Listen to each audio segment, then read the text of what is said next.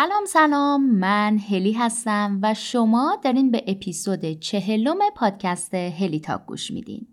تو پادکست هلی تاک درباره موضوعات و مهارتهایی حرف می‌زنم که فارغ از اینکه شما چند سالتونه، شغلتون چیه، هدفتون چیه، می‌تونن بهتون کمک کنن تا در مسیر موفقیت قرار بگیرین، پیشرفت کنین و در نهایت سطح رضایتتون رو از زندگی بالاتر ببرین. موضوع این اپیزود از پادکستمون سوگواریه. مسئله ای که متاسفانه ما در طول عمرمون بارها و بارها تجربهش می‌کنیم. ولی هیچ کدوممون برای مواجهه باهاش آماده نیستیم و چیز زیادی دربارهش نمی‌دونیم. تو این اپیزود براتون از این میگم که چرا باید بیشتر درباره سوگواری بدونیم. بعد با صدای مهمان این اپیزود درباره مراحل سوگواری صحبت خواهیم کرد. صدای مهمانمون براتون نکاتی رو میگن که اگر سوگوار هستین خوبه بهشون توجه داشته باشین. و نهایتا هم این اپیزود رو با نکاتی برای کسانی که در اطرافیانشون فرد سوگواری رو دارن به پایان خواهیم رسوند. تو دل این اپیزود من و صدای مهمان عزیزمون به یک کتاب بینظیر هم اشاره می‌کنیم که واقعا بیشتر از این نمی‌تونستم صبر کنم تا شما رو باهاش آشنا کنم. این کتاب تو تاریک ترین روزهای زندگی من نور تابونده.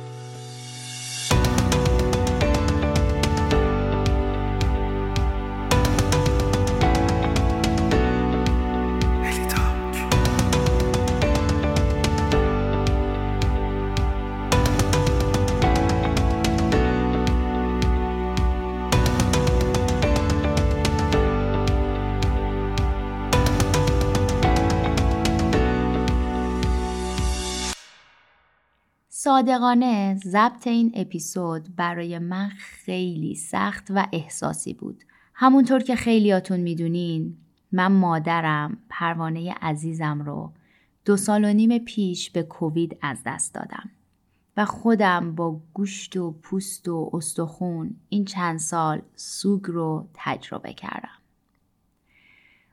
اون روزایی که سایه سیاه سوگ چنان رو زندگیم افتاده بود که هیچ امیدی نداشتم روزای بهتری در پیش روم باشن یاد گرفتن درباره سوگ و جلسات تراپی بهم کمک کردن که بتونم دوباره تیکه های شکسته خودم و کنار هم قرار بدم و روی پام بیستم. اونجا بود که فهمیدم ما هیچ وقت برای از دست دادن یک عزیز آماده نمیشیم. الان که به عقب نگاه می کنم و با این اعتقاد که امکان نداشت برای چنین غم بزرگی آماده باشم. باور دارم تو سیاه ترین روزای زندگیم بعد از از دست دادن مادرم دونستن بیشتر درباره سوگ می‌تونست بهم کمک کنه کمتر درد بکشم. یا با خودم مهربون تر باشم و به خودم زمان بیشتری بدم. یا حداقل بدونم چرا یه سری چیزا رو دارم تجربه می‌کنم. درست مثل اینکه شنا کردن رو نمیشه تو خشکی یاد گرفت اما لاقل دونستن درباره تئوری دست و پا زدن و خودمون رو روی آب نگه داشتن و نشونه های غرق شدن وقتی زندگی پرتت می‌کنه تو اقیانوس متلاطم می‌تونه برات مفید باشه. توی تجربه زیسته سوگ از دست دادن یه عزیز یه درس مهم دیگم گرفتم. اونم اینکه اشتباه خیلی بزرگیه که فکر کنیم سوگواری رو فقط برای مرگ یک عزیز تجربه می‌کنیم.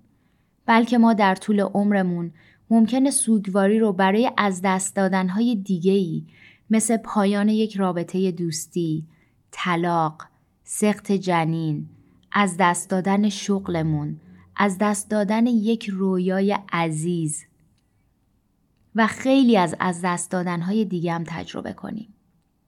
برای همین خیلی مهمه که بیشتر برای مواجهه با سوگ آماده بشیم و قدم اول این آمادگی هم از افزایش آگاهیمون شروع میشه. در ضمن این آگاهی می‌تونه بهمون کمک کنه اگر یکی از اطرافیانمون سوگواره بدونیم چطوری می‌تونیم تو این مسیر همراه بهتری براش باشیم.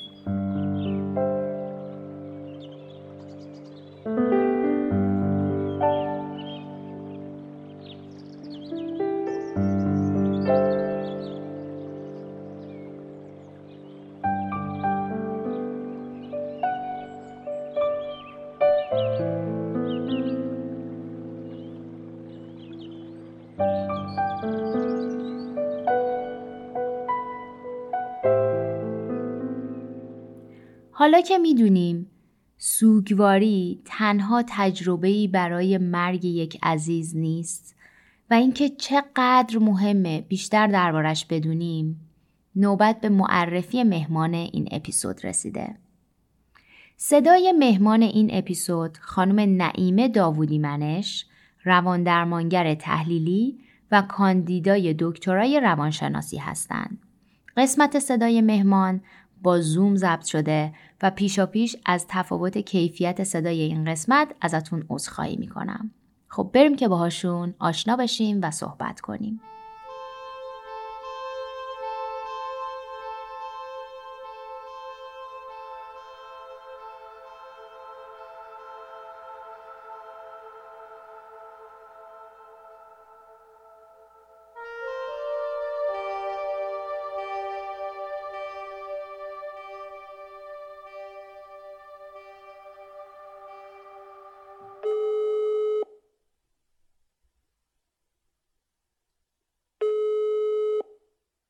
سلام سلام خانم داودی عزیز. خیلی ممنونم که دعوت من رو قبول کردین و مهمان این اپیزود از پادکست هلی تاک هستین. سلام هلی جان ممنون از شما برای دعوتتون و این دقدقه مندی که داشتید برای این موضوع. خیلی ممنونم. خب دیگه بریم سراغ اصل موضوع. درباره سوگواری قرار صحبت بکنیم. موضوعی که برای من خودم شخصا این مقداری شخصی آسون نیست صحبت کردن دربارش ولی احساس کردم که خیلی نیازش هستش که بخوایم بیشتر درباره این موضوع حرف بزنیم. روزایی که من خودم باش خیلی بیشتر از امروز دست و پنجه نرم می‌کردم. احساس کردم که جای محتوای فارسی با کیفیت تو این زمینه خالیه و امروز با کمک شما امیدوارم که مخاطبای پادکستمون بتونن اطلاعاتشون رو بیشتر کنن تو این زمینه. امیدوارم امیدوارم هم بتونن اطلاعاتشون رو بیشتر کنن هم بتونن تجربه هاشون رو یک بار دیگه بازبینی بکنن. خیلی هم نکته جالبی گفتین. خب خانم داوودی عزیز اگر که بتونیم با تعریف سوگواری شروع بکنیم فکر می‌کنم شروع خوبی باشه.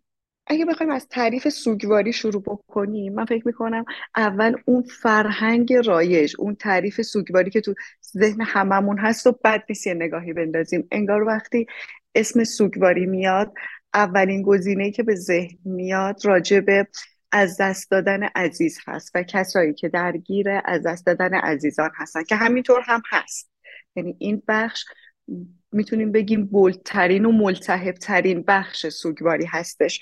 با این حال سوگ یک احساس درونی هستش نسبت به از دست دادن و فقدان هایی که تجربه می کنیم و این فقدان می‌تونه شامل هر چیزی بشه از یک نمونه های کوچیکی تا نهایتش که می‌رسه به از دست دادن عزیزانمون.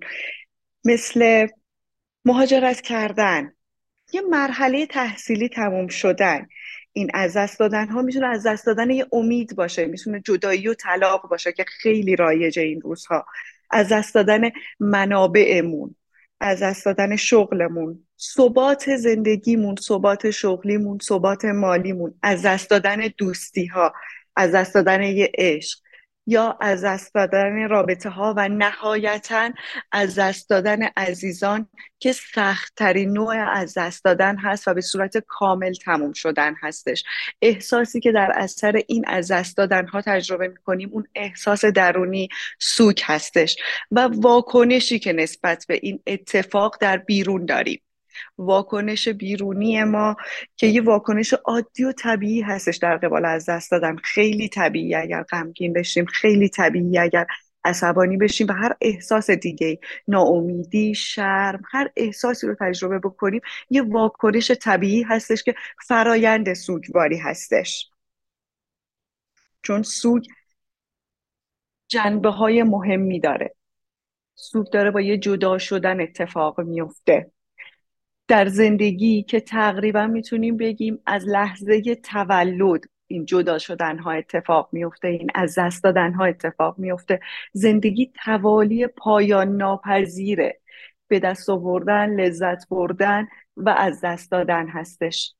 این نمونه هایی که گفتیم یه نمونه هایی هست. شاید عزیزانی که الان این صدا رو گوش می‌کنن پادکست ما رو گوش می‌کنن نمونه های دیگه ای از از دست دادن رو توی خودشون سراغ داشته باشن. اگر در قبال همه اینها واکنشی داشتن بدونن که طبیعی بوده چون سوگ رو تجربه کردن. اما از اونجایی که آدما فقط در قبال از دست دادن عزیزانشون به خودشون این اجازه میدن که سوگواری کنن غالبا توی این بخشا استاپ هایی دارن گیج میشن و متوجه نمیشن چی داره بهشون میگذره. چون که دارن از دست دادن رو تجربه می‌کنن و فقدان رو. و فقدان همیشه برای انسان اذیت کننده است.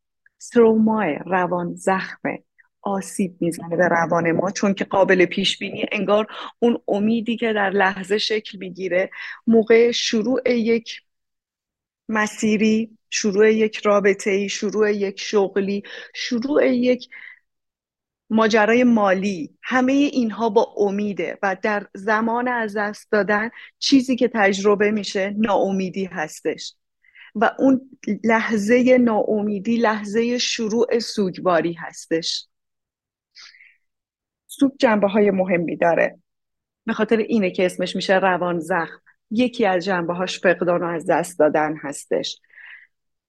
یکی دیگه از جنبه هاش تغییری هستش که اون فقدان در زندگی ما ایجاد می‌کنه. اون از دست دادن در هر صورت هر چیزی که باشه. تغییری رو توی داینامیک زندگی ایجاد می‌کنه توی اون مدلی از زندگی که ما داشتیم. باهاش پیش می‌رفتیم و جریان داشتیم. یه دفعه یه تغییر ایجاد میشه و انسان فیزاته در مقابل تغییر یک مقاومتی داره. خیلی راحت نیستش با تغییر. چون با اون شیوهی که داره زندگی می‌کنه راحت هستش. این تغییر اگر در راستای یه رابطه عاطفی باشه انگار با اون ارتباط با اون شکل گرفتنش راحت بوده. پس وقتی از دست دادن و جدایی پیش میاد طبیعی هستش که یه تغییری تو بخش های زندگیش ایجاد میشه. اگر در راستای موقعیت مالی باشه انگار به یه ثبات و یه استیبیلیتی مالی رسیده بوده و الان این تغییر بالا پایین کرده بخش مالی زندگیش رو. پس طبیعی بخش های دیگه هم تحت تاثیر قرار بگیرن و تغییر کنن. بخش دیگه مهم سوگ که سومین بخشش هستش مبحث کنترل پذیری و پیش بینی پذیری هستش. انگار توی جریان زندگی ما با اون چیزی که باهاش شروع کردیم دیگه یه سری کنترل ها یه سری پیش بینی ها می‌تونیم پیش بینی بکنیم که الان قدم بعدی که قراره با این فرایند جلو بریم. زندگیمون انگار این شکلی بلدیم. اما وقتی این تغییر ایجاد میشه کنترل یه سری مسائل از دستمون خارج میشه و کنترل ناپذیری و پیش بینی ناپذیری یکی از اون جاهایی هستش که سخت می‌کنه دوباره آداپته شدن دوباره تطبیق پیدا کردن ما رو با زندگی. سوگ و فقدان انگار یه مسیر بینقش است که هر بار که تجربه میشه این فقدان ها موارد جدیدی رو تو خودمون پیدا می‌کنیم. بخش های جدیدی از خودمون رو ملاقات می‌کنیم و تجربه می‌کنیم و گاهن دیدن این بخش های جدید خودمون هست یا بخش های جدید زندگی هستش که سورپرایز می‌کنه و یه حالت گیج شدن گاهی می‌تونه حتی ایجاد بکنه. چون ما این شیوه جدید رو هنوز بلد نیستیم. ما دنیا رو با این فقدانی که پیش اومده با این از دست دادنی که ایجاد شده هنوز بلد نیستیم باید باهاش چطور زندگی کنیم. و این دقیقا همون جای سخت سوگ و فقدان و از دست دادنه. اینجاست که سخت میشه. دقیقا درست میگین. یعنی الان هرچی که بیشتر فکر می‌کنم منم تو تجربه سوگی که خودم تجربه کردم اینطوری بودش که فقط یک آدم از زندگی من حذف نشد. یعنی در واقع تمام جهان من انگار با حذف شدن اون به لرزه در اومد و خیلی چیزا جاش از جایی که قرار داشت تغییر کرد. دیگه اون سر جاش نموند. فکر کنم یه چیزی که خیلی من زیاد تجربه, تجربه سوگواری نداشتم. این بزرگترین و شاید نمی‌تونم بگم اولین ولی بزرگترین تجربه بوده که داشتم. اینکه همه جنبه های زندگی آدم دستخوش تغییر میشه یه چیزی بودش که من نمی‌دونستم و فکر می‌کنم این حس گیج بودنی که شما بهش اشاره کردین منگ انگار دنیام داشت دور سرم میچرخید و من تا مدت ها نمی‌دونستم اصلا اصلا باید چیکار بکنم. فکر می‌کنم این مثالهایی که زدین و نکته هایی که گفتین و واقعا من شخصا خودم با پوست و استخون تجربهش کردم و فکر می‌کنم عزیزانی هم که تجربه سوگواری و از دست دادن یک عزیز رو داشته باشن که صد درصد کاملا احساسش کردن و کسایی هم که تجربه از دست دادن یه رابطه یه فرصت شغلی خوب یه رویای خیلی بزرگ و عزیز احتمالا در ادامه با قسمت هایی که صحبت می‌کنیم کاملا احساس می‌کنن که اونا رو تجربه کردن. کجا باید برم یه دنیا خاطرت تو رو یادم نیاره. کجا باید برم که یک شب فکر تو منو راحت بذاره؟ چه کردم با خودم که مرگ و زندگی برام فرقی نداره. محال مثل من توی این حال بد کسی طاقت بیاره. کجا باید برم که تو هر ثانیم تو رو اونجا نبینم؟ کجا باید برم که بازم تا ابد به پای تو نشینم. قرار بعد تو چه روزایی رو من تو تنهایی ببینم. دیگه هر جا برم چه فرقی می‌کنه؟ از عشق تو همینم.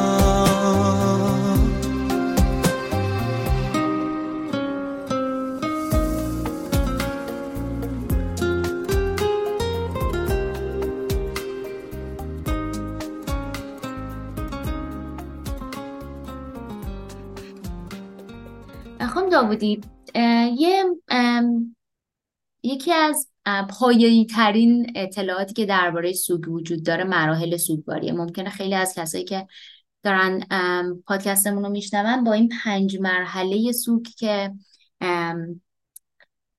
به کرات در سوشال میدیا تو کتابا مقاله ها بهش اشاره شده آشنایی داشته باشن. اگر موافق باشین بریم وارد این مراحل بشیم دونه دونه ببینیم که کسی که تجربه سوگواری داره در واقع داره با چه احساساتی دست و پنجه نرم می‌کنه و هر کدوم از این مراحل در واقع چه ویژگیهایی دارن. خیلی موافقم. همونطور که اشاره کردم سوگ یه مسیر بینقشه است. یعنی نقشه ای براش وجود نداره. خیلی منحصر به فرده. هر کسی منطبق بر اون شرایط و موقعیتی که درونش هستش اون مسئله و چیزی که از دست داده و یا عزیزی که از دست داده نسبتی که با اون داره یعنی طبق علمان های مختلف خیلی منحصر به فرد سوگ رو تجربه می‌کنه. حتی خود ما می‌تونیم سوگ های مختلف رو تجربه کنیم در اثر از دست دادن های مختلف. با این حال همه ما در اون مشترکیم و این فکر می‌کنم بزرگترین خدمتی بودش که به انسان شد. اشاره کردن به این بخش مشترک. خانم الیزابت کوبلر راس اومدن خیلی مشخصا روی افراد سوگوار که عزیزانشون رو از دست دادن. مطالعات گسترده ای انجام دادن. مطالعات طولی یعنی برای مدت زمان طولانی اینا رو تحت پژوهش خودشون قرار دادن و به نکته های ارزشمندی رسیدن که این بخش مشترک سوگواری هستش. من میگم سوگ در عین این که منحصر به فرده همه ما توش مشترکیم یه اشتراکاتی داریم. دقیقا مثل انسان بودنمون گونه انسان بودن. ما هممون تک به تک منحصر به فردیم. هیچ کدوممون شبیه اون یکی نیستیم. اما هممون از گونه انسانی ما به یک شکلیم. هممون دوتا چشم داریم هممون اغلبمون دوتا پا داریم. یعنی انگار نرمه این شکلیه. دوتا دست داریم گونه ما این شکلیه و این در مورد سوک هم صدق می‌کنه. و اینطوری هستش که همین پنج مرحله که شما گفتید و چقدر خوب که الان خیلی جنرال شده خیلی عمومی شده در دسترس همه قرار گرفته که انگار متوجه بشیم که استیت هایی که داریم میگذرونیم مراحلی که افراد سوگوار میگذرونن بدونن مثل جنرال همه باهاش درگیرن. تجربه شخصی خود من هم چه با مراجعینم چه توی کلاس ها و دوره ها نشون داده چقدر دونستن این مراحل با آدما کمک کرده. نسبت به شاید دهه قبل که آدما خیلی بینش بیشتری نسبت به این موضوع نداشتن. خیلی عجیب به نظرشون می‌رسید. و فکر می‌کردن که سوگواری یه دوره کوتاهی داره که نهایتا تا همون چهلمین روز اول دیگه باید تموم بشه. اما بعدش این مراحل کمک کرد که آدم انگار یک کم جای بیشتری برای سوگ باز کنن یک کم رسمیت بیشتری برای این اتفاق قائل بشن و بدونن که واقعا همه آدما همه گونه ها دارن یه چیز رو تجربه می‌کنن و این خیلی چیز عجیبی نیستش. من هم حدس می‌زنم که اغلب دوستان با این مراحل آشنا باشن. می‌خوام خیلی سریع ورود کنیم به مراحل و از اون مقدماتش عبور بکنیم. من فکر می‌کنم در مورد سو که باز اشاره می‌کنم از دست دادن یه عزیز نهایت یک تروما هستش. چون یک از دست دادنی هستش که تموم شده و توش امید کمترین رنگ رو داره. شاید جاهای دیگه کم کم امید می‌تونه جوونه بزنه. اگر در مورد یک موقعیت شغلی باشه اگر در مورد یک جدایی عاطفی باشه اگر در برابر یک آرزو و امید باشه انگار امید جای دیگه جای جوونه زدن داره. اما در مورد از دست دادن عزیزان اون عزیز دیگه رفته و هیچ امیدی نسبت به بودنش نمی‌تونه وجود داشته باشه و شدیدترین حالت سوگ رو داریم. پس همه این مراحل هم با شدت بیشتری آدم رو تجربهش می‌کنن توی از دست دادن عزیزان. اما با شدت های خفیفتر شدت های ملایمتر کمتر بیشتر با توجه حالا به علمان هایی که جلوتر بهش اشاره می‌کنیم که چی تاثیر می‌ذاره تو شدت این مراحل آدما تو جاهای مختلف همین رو تقریبا تجربه می‌کنن. اولین مرحلهش انکار هست. انکار یعنی نپذیرفتن. و من فکر می‌کنم که انقدر این حادثه عظیمه انقدر این تغییر بزرگه که همه آدم حق دارن نتونن اولش قبول بکنن. چه کسی که عزیزی رو از دست میده چه کسی که متوجه یه بیماری سخت توی خودش میشه انگار قابل باور نیست اصلا. که جهان من دستخوش همچین تغییری شده انگار نمی‌خوایم قبول بکنیم. راحت ترین فکر کنیم که نه همچین اتفاقی نیفتاده. و این انکار به شیوه های مختلف توی آدم ها اتفاق میفته گزارش ها و تجربه های مختلف رو از آدم ها داریم. این انکار می‌تونه از یک منقلب شدن خیلی زیاد یه واکنش هیجانی خیلی زیاد در مقابل تسلیت. من می‌خوام یه نشونه هایی بگم که بتونیم متوجه بشیم که آدما کجاها دارن انکار می‌کنن و با چه شیوه هایی اگر دقت کنید توی اون روزهای اول از دست دادن ها موقعی که ما میریم به دیدار فرد سوگوار یا باهاش تماسی داریم اون تسلیت هم گفتنش برای ما سخته هم شنیدنش برای اون فرد عزیز. به خاطر اینکه داره یک واقعیت و اوریان میاره جلوی رو و میگه که ببین از دست دادن اتفاق افتاده و خیلی ها نمی‌خوان از دست دادن رو قبول بکنن. خیلی وقتا به شکل این می‌بینیم که اگر عزیز از دست رفته ای باشه خیلی وقتا می‌بینیم خونش لباساش لوازمش تا مدت زیادی دست نخورده باقی میمونه. به خاطر اینکه اصلا اون فرد نمی‌خواد قبول بکنه که این عزیز از دنیا رفته. اصلا نمی‌خواد که نمی‌تونه قبول بکنه. این هنوز در مرحله انکار هستش و افراد می‌تونن سالها در این مرحله باقی بمونن. سالها همچنان فکر کنن که نه من نمی‌خوام این رو قبول بکنم.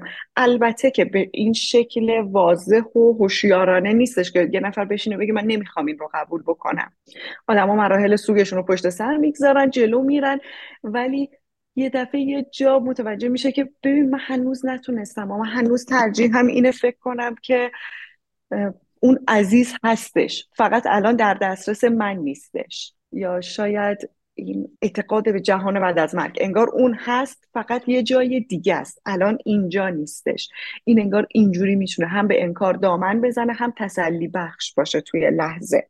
اما وقتی که فرد شروع می‌کنه به انکار کردن توی شدیدترین حالتش از لحظه های اول تا هی این به مرور زمان با گذشت زمان این زمان از چند ساعت تا چند روز و چند هفته اول اغلب توی شدیدترین حالتش هستش. کم کم می‌بینه اون واقعیت بیرونی وجود داره. اون از دست رفتن اتفاق افتاده. چیزی که بعدش می‌تونه تجربه بشه یا چیزی که می‌تونه یکی دیگه از این مراحل سوک باشه خشم و عصبانیت هستش. ما خیلی وقتا توی از دست دادن عزیزا توی افراد سوگوار می‌بینیم که از دست خود فرد متوفا عصبانیت عصبانیه که تو چرا رفتی و ما رو تنها گذاشتی؟ تو قول داده بودی که ما تنها نمونیم. یعنی از دست متوفا هستم. تو چرا مریض شدی؟ تو چرا مراقبت نکردی؟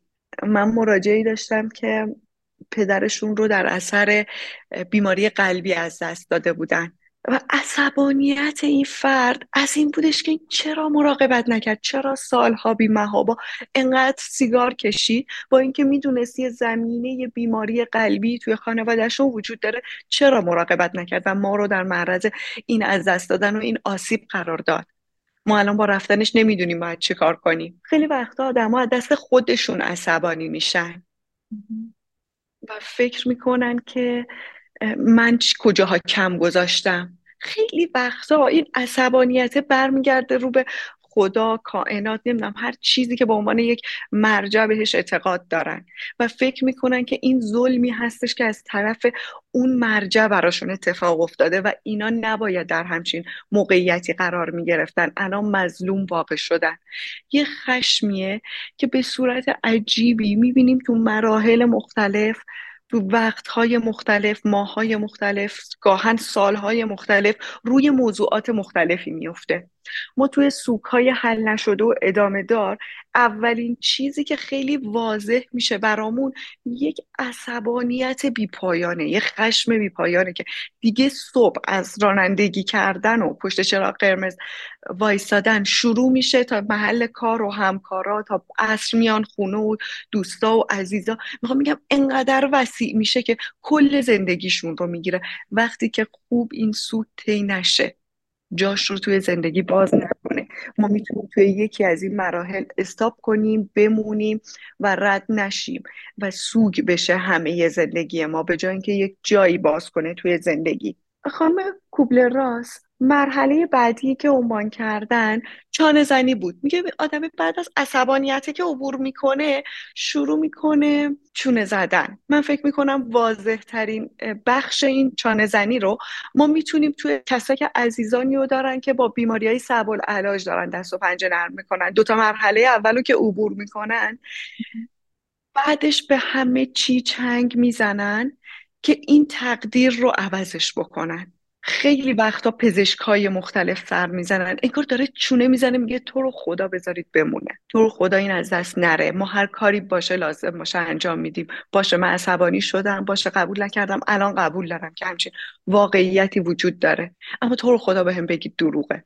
بگید که این راست نیستش که چه این از دست دادن اتفاق افتاده چه برام نزدیک به اتفاق افتادنه. من هر کاری باشه لازم باشه انجام میدم که این از دست دادن اتفاق نیفته. اما سوگ از دست دادن واقعیته واقعیت بیرونیه. انگار هر چقدر انکار بشه هر چقدر بابتش عصبانیت باشه هر چقدر آدم چونه بزنن واقعیت بیرون واقعیته و تغییری نمی‌کنه. من تو کتاب فلسفه ویلیام جیمز یک عبارتی رو خوندم شاید از کل اون کتاب فقط همین یه جمله تو خاطر من مونده. ولی بسیار فکر می‌کنم جمله کلیدی و مهمی بود که انسان دهنده قانون به طبیعت نیست. ما نمی‌تونیم برای واقعیت بیرونی ما تعیین رو تکلیف بکنیم که چی پیش بیاد چی پیش نیاد. اون واقعیت به شکل زشت و زمختش وجود داره و از دست دادن زشتترین این واقعیت هاست.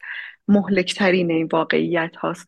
و تو مرحله بعد وقتی آدم مواجه میشه با اینکه بعد از همه انکارها بعد از همه عصبانیت ها بعد از همه چونه زدن ها این واقعیت بیرونی وجود داره فکر می‌کنم خیلی طبیعیه. افسردگی رو تجربه می‌کنه.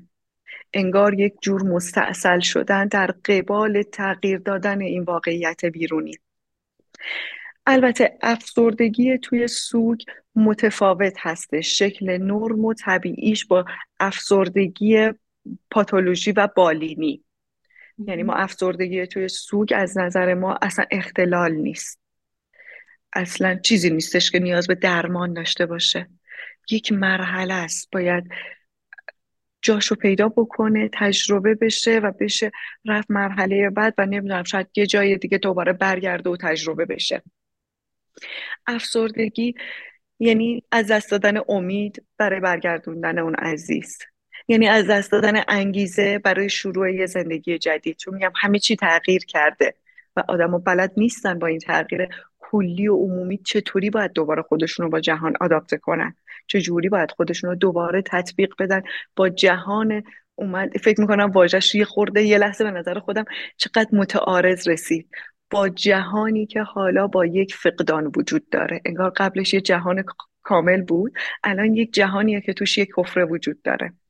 و با این با جهان با حفره چطور باید زندگی کنن همینجا خیلی کوتاه اشاره می‌کنم که افسردگی سوگ چه فرقی با افسردگی بالینی داره.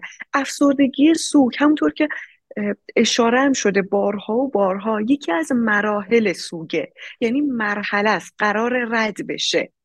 پس طبیعتا اینا شدت و ضعف های مختلفی این حالات و این دست دادن انگیزه انرژی پرخوری کم شدن وزن زیاد شدن وزن زیاد خوابیدنه یعنی این علائمی که شبیه افسردگیه. با یه شدت و ضعفی اتفاق میفته یعنی حالت سینوسی داره و مهمتر از همه این که میره رو به سمت بهبود. هر زمانی که هر قدری که لازم باشه طول می‌کشه ولی نشونه های از بهبود رو تو خودش داره بهتر شدن رو داره. یعنی واضحا از بیرون هم قابل ملاحظه است. اما افسردگی پاتولوژی و بالینی از اون جنس اتفاقاتی هستش که رو به بهبودی نمیره. همینطور انگار رو به پایین تر رفتن داره میره. امیده همینطور کمتر میشه انگیزه همینطور کمتر میشه. به هم ریختن فرایند خواب همینطور شدیدتر میشه. فرایندهای خوراک و جسمانی همینطور شدت پیدا می‌کنه و لاقل توی یه ثبات نسبتا پایینی که اونم به طور واضح مشخصه که یک چیزی سر جاش نیست و درست نیست اتفاق میفته و این تفاوت بارزی هستش که شاید از بیرون دیده میشه. و بعد از این مرحله افسردگی انگار یه آدمی که همه این چهار تا مرحله قبل رو تجربه کرده و حالا تو افسردگی هستش. زندگی جریانش رو این بیرون داره. بخش های زنده و امید بخش دیگه ای می‌تونن وجود داشته باشن. و اون آدم که عزیزی رو از دست داده بحرانی و پشت سر گذاشته در هر صورت یک فقدانی رو تجربه کرده فکر می‌کنه با خودش یه جایی لازمه بلند بشه و به زندگی ادامه بده. و اینجا جاییه که پذیرش اتفاق میفته انگار قبول می‌کنه که یه دنیایی وجود داره با یک نبودنی با یک نیستی با یک فقدانی و با یک از دست دادنی. و این مرحله پنجم سوک هستش پذیرش هستش مهمترین مرحله هستش. زمانی که خانم کوبلر راس این مرحله رو معرفی کرد و این مراحل رو معرفی کرد واضحا اشاره کردش که این مرحله پنجم مرحله ای هستش که افرادی که درگیر سوک های پیچیده میشن سوک های ادامه دار میشن سوک های ناتمام میشن این مرحله ای هست تجربه نمی‌کنن و تو همون رنج باقی میمونن و بین چهار مرحله دیگه مدام شیفت می‌کنن مدام جابجا جا میشن. اما اگر یک سوگ بتونه مراحل خودش رو طی بکنه وارد مرحله پنجم میشه. البته که همونطور که گفتیم سوگ خیلی منحصر به فرده. خیلی فرد ویژه است و نمی‌تونیم بگیم این مراحل یک دو سه چهار هست. مرحله اول یک هفته طول می‌کشه یک ماه طول می‌کشه. مرحله دوم می‌خوام بگم یک بازه مشخص نمی‌تونیم براش تعیین کنیم. برای مراحل چون منحصر به فرده چون هر کسی با توجه به شرایط فردی خودش با توجه به زندگی که زیست کرده تا اون لحظه از دست دادن و کارهایی که قبلا در قبال بقیه از دست دادن ها انجام داده بوده واکنش هایی که قبلا داشته احساس هایی که قبلا داشته متفاوت با هر از دست دادنی برخورد می‌کنه. و اینا یک دو سه چهار پنج حتی می‌تونن نباشن. چون خیلی وقت از وقتی که این مراحل معرفی شد آدما دیگه انگار به جای اینکه سعی کنن زندگی کنن اگه توی یکی از دست دادنی هست اونو زیست بکنه فقط بدونه همچین مراحلی هست فقط بدونه در چه استیتی هست. من خودم بارها تو اتاق درماندم که آدمی گفتش که ببین من فلا مرحله رو طی نکردم من اصلا خیلی هم عصبانی نشدم من پس من تو سوق گیر کردم. ما میگیم که خیلی فرد ویژه است. خیلی منحصر به فرده. یه آدم می‌تونه یه بار مرحله یک رو تجربه کنه یه بار بره تو مرحله پنج و فکر کنه که پذیرش براش اتفاق افتاده دوباره با یه اتفاقی بیاد تو مرحله یک قرار بگیره دوباره مرحله سه و مدام جابجا جا بشه بین این مراحل. چون سوگ یک چیز تمام نشدنی توی زندگی هست. شاید هم اطرافیان افرادی که سوگ رو با شدت زیادی تجربه می‌کنن و هم خود افراد سوگوار. خیلی اولین سوالشون وقتی به یه متخصص می‌رسن یا حتی توی خودشون توی ذهن خودشون که این شرایط تا کی قرار ادامه پیدا بکنه؟ من تا کی قراره اینطوری باشم؟ انگار انتظار دارن که یک بازه زمانی کاملا مشخص باشه که این مراحل یک شروع بشه به پنج برسن و فکر کنه آه تموم شد. من این تجربه رو پشت سر گذاشتم. در صورتی که واقعا اینطوری نیستش. آدم و مراحل رو با ترتیب های مختلف با مدت زمان های مختلف طی می‌کنن. حالا اگر بخوایم یک بازه زمانی بگیم من فکر می‌کنم با سوگ از دست دادن باید خیلی مهربانتر از این باشیم که هستیم. باید جای بیشتری براش باز کنیم. باید رسمیت بیشتری براش توی زندگی داشته باشیم. و حالا با این مهربانی و شفقت اگه بخوایم نگاه این تجربه بکنیم.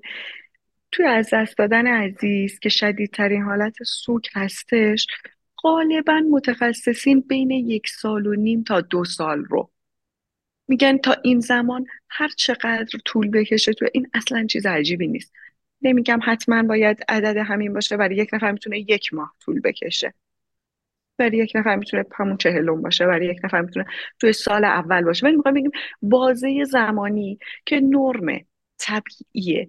اصلا چیز خارج از نرمی اتفاق نیفتاده که آدم فکر کنن که او الان دیگه چه روز تموم شده یک سال تموم شده دیگه این آدم نباید این حال رو داشته باشه. می‌خوام بگم که پژوهش ها کلی مقاله که روی افراد سوگوار انجام شده نشون داده تا دو سال واقعا طبیعیه.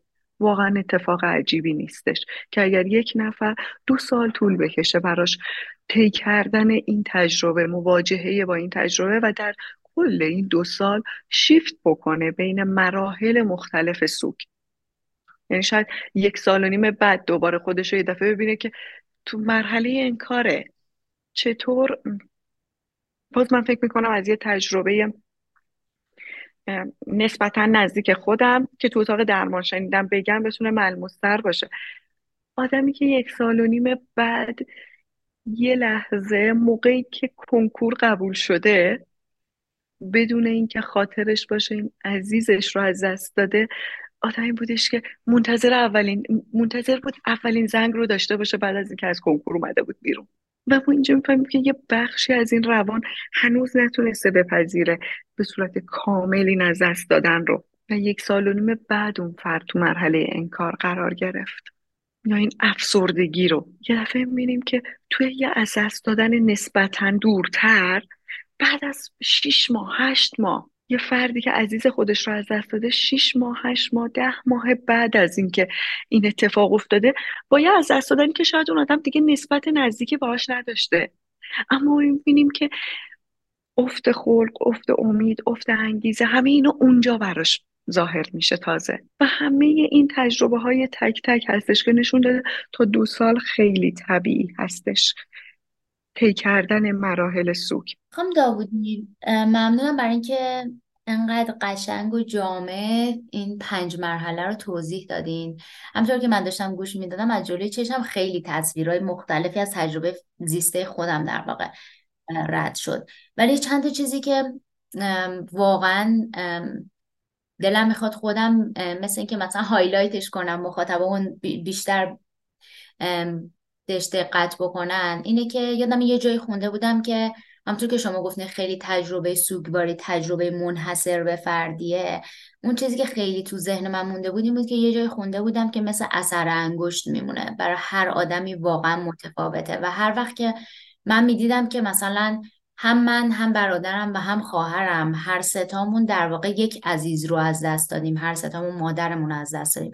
ولی چقدر تجربه سوگواری ما با همدیگه فرق می‌کنه. و این تجربه سوگواری متفاوت به این معنا نبود که یکیمون از اون یکی سوگوارتره. یا یه کسی زودتر داره لزوما مثلا با قضیه به پذیرشش می‌رسه. واقعیت این بودش که هر کدوممون این مراحل رو به یک شکل متفاوتی با نمود بیرونی متفاوتی داشتیم تجربه می‌کردیم. من خودم شخصا بارها و بارها با اینکه دقیقا همونطور که شما گفتین این مراحل درسته به نظر میاد که از یکی وارد اون یکی میشیم ولی بعد از چند ماه ممکن دوباره برگردیم خونه اول. من بارها و بارها دوباره برگشتم به این کار. و, و تجربه که شاید من داشتم ممکنه این تجربه رو کسایی که مهاجرت کردن حتی بیشتر تجربهش کرده باشن. گاهی وقتا وقتی یک کسی از دست میدیم که دیگه باهاش توی کشور یا توی شهر زندگی نمی کنیم چون که عادت داریم که حضور فیزیکی اون فرد رو تو زندگیمون خیلی نداشته باشیم. احساس می‌کنم قضیه انکار حتی می‌تونه بیشتر و بیشتر پیش بیاد. من بارها و بارها یه هوی گوشه برداشتم پیش خودم فکر وای خیلی وقته از مادرم خبر ندارم. خواستم بهش زنگ بزنم.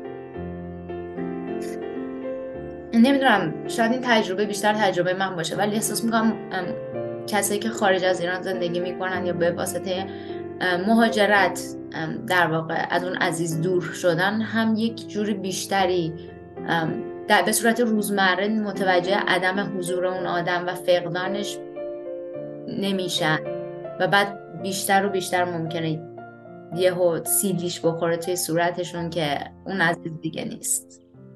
درسته موقعی که داشتید می‌گفتید سیلی که گفتید همزمان تو ذهن من واژه‌ای که اومد تو واژه منم سیلی بودش سیلی واقعیت. درست میگید انگار این موقعیت مهاجرت دامن می‌زنه به اینکه انکاره بتونه بیشتر اتفاق بیفته. حالا من از این جهت می‌بینم که انگار آدمی که در نزدیکی عزیز از دست رفته هست هر روز صبح که بلند میشه این سیلی واقعیت رو می‌خوره. اصلا انگار دیگه نمیتو کمتر می‌تونه این کار بکنه. انکار قدرت کمتری داره اما کاملا درست گفتید. مهاجرت انگار کمک می‌کنه به این که آدما سیلی کمتر روزانه سیلی نمی‌خوره. صبح به صبح بلند میشه خونه رو جاشو خالی نمی‌بینه. چون خیلی وقت دیگه مهاجرت کرده دوره و همینطور که تجربه شخصی شما هم هستش مامان رو خیلی وقت بود که دیگه هر روز صبح نمی‌دیدید می‌دونم که هر روز صبح صحبت می‌کردید اما انگار آره یه بخشی یه ویس نبود ازش. و این خیلی داره دامن می‌زنه به اینکه این انکار اتفاق بیفته. فکر خیلی تجربه ارزشمندی با مخاطبینتون شیر کردید. چون می‌دونم بخش قابل توجهی بخشی از مخاطبین شما مخاطبین مهاجرت کرده هستن. ببینم چقدر ارزشمنده که داره. حتی خود من داریم یه تجربه شخصی میشنویم که بگیم مهاجرت کرده حواسمون باشه ها. ما بیشتر در معرض این هستیم که مرحله انکار بیشتر در اونمون اتفاق بیفته. انگار آدمای مهاجرت کرده بدونن که اگر تو مرحله اول انکار بیشتر اتفاق بیفته همون مرحله اول انکار توی اولین مرحله استاپ اتفاق افتاده. پس طبیعتا طی کردن مراحل سوگ نمی‌تونه به این راحتی انجام بشه. مرسی ازتون. می‌دونم که سخت بود راجبه تجربه شخصیتون گفتم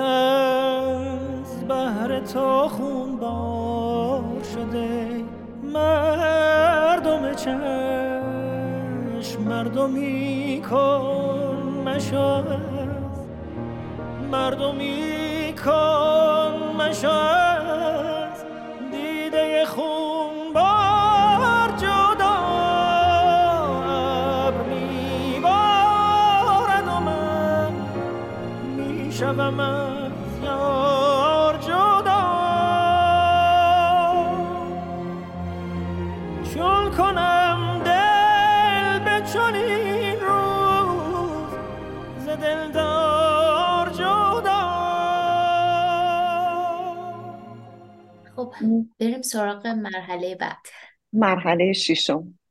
مرحله ششم به نظرم باز هم خدمت بزرگی به انسان هستش.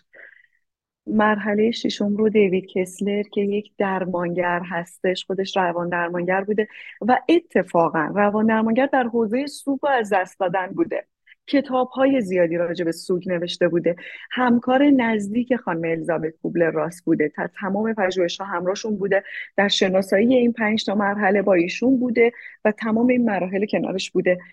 اما می‌دونید دیوید کسلر کی راجع به این مرحله صحبت می‌کنه؟ نه موقعی که پژوهشگر بوده نه موقعی که درمانگر بوده. زمانی که خودش پسرش رو از دست میده. دیوید کسلر توی همین اواخر سالهای اخیر تجربه از دست دادن پسرش رو داشته. و بعد از اون با تجربه شخصیش فکر می‌کنم خیلی ارزشمنده. کاملا مثل تجربه شخصی شما که از این مرحله این کار گفتید و اینقدر برای ما ارزشمنده که یه نفر حالا اومده با تجربه شخصیش متخصص هم بوده. متوجه شده که این پنج مرحله اینجا تموم نمیشه. یک جا ادامه پیدا می‌کنه و اگر اون پذیرش اتفاق بیفته. به این مراحل برسه اتفاقا یه مرحله بعدی داره که مرحله من موقع خوندنش می‌تونم بگم مرحله با شکوهی دیدم تو زندگی انسان.